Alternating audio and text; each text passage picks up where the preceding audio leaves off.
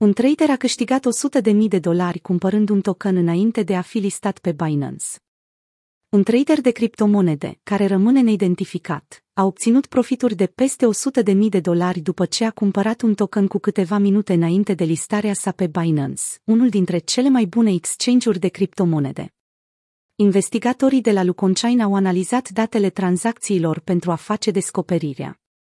Potrivit unei analize a lanțului de blocuri, traderul a cumpărat tokenurile Gains Network GNS în valoare de 208.335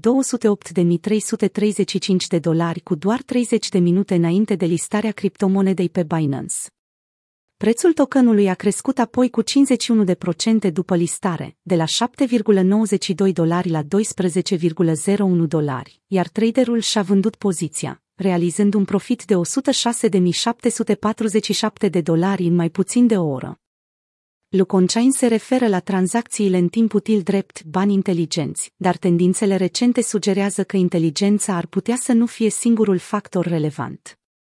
În ultimul an, unele dintre cele mai bune crypto exchange-uri au fost acuzate sau confirmate că se angajează în practici de front-running, o tactică prin care traderii cu informații privilegiate cumpără cantități mari de tokenuri care se așteaptă să crească în valoare, uneori în anticiparea listării lor pe o exchange cripto centralizat. Fostul manager de produs de la Coinbase, Ishan Wahi, a pledat recent vinovat că a participat la o schemă de tranzacționare cu informații privilegiate care a generat un profit de 1,1 milioane de dolari.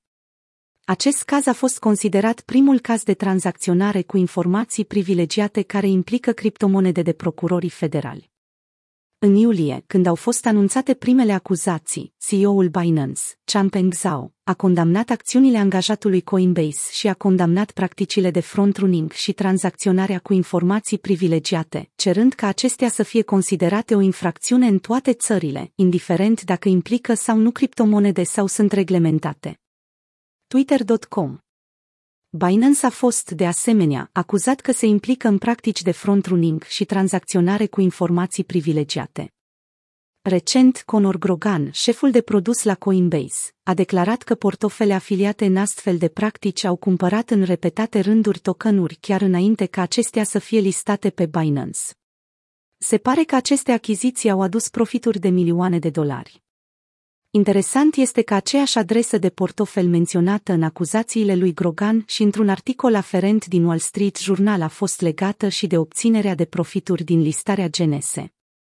Acest lucru ridică îngrijorări suplimentare cu privire la practicile potențial neetice care au loc la Binance și alte exchange-uri de criptomonede.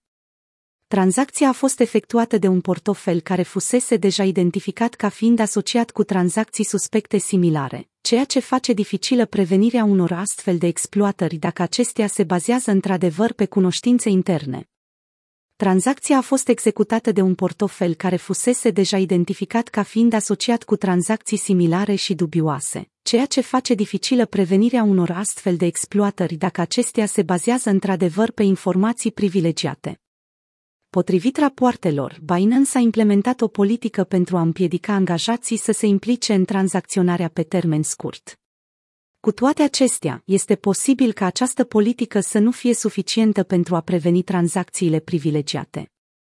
De exemplu, fostul manager de produs de la Coinbase, Ishan Wahi, a împărtășit informații interne cu privire la listarea de tokenuri viitoare cu fratele său și cu un prieten, o practică care nu este interzisă de politicile interne ale Binance.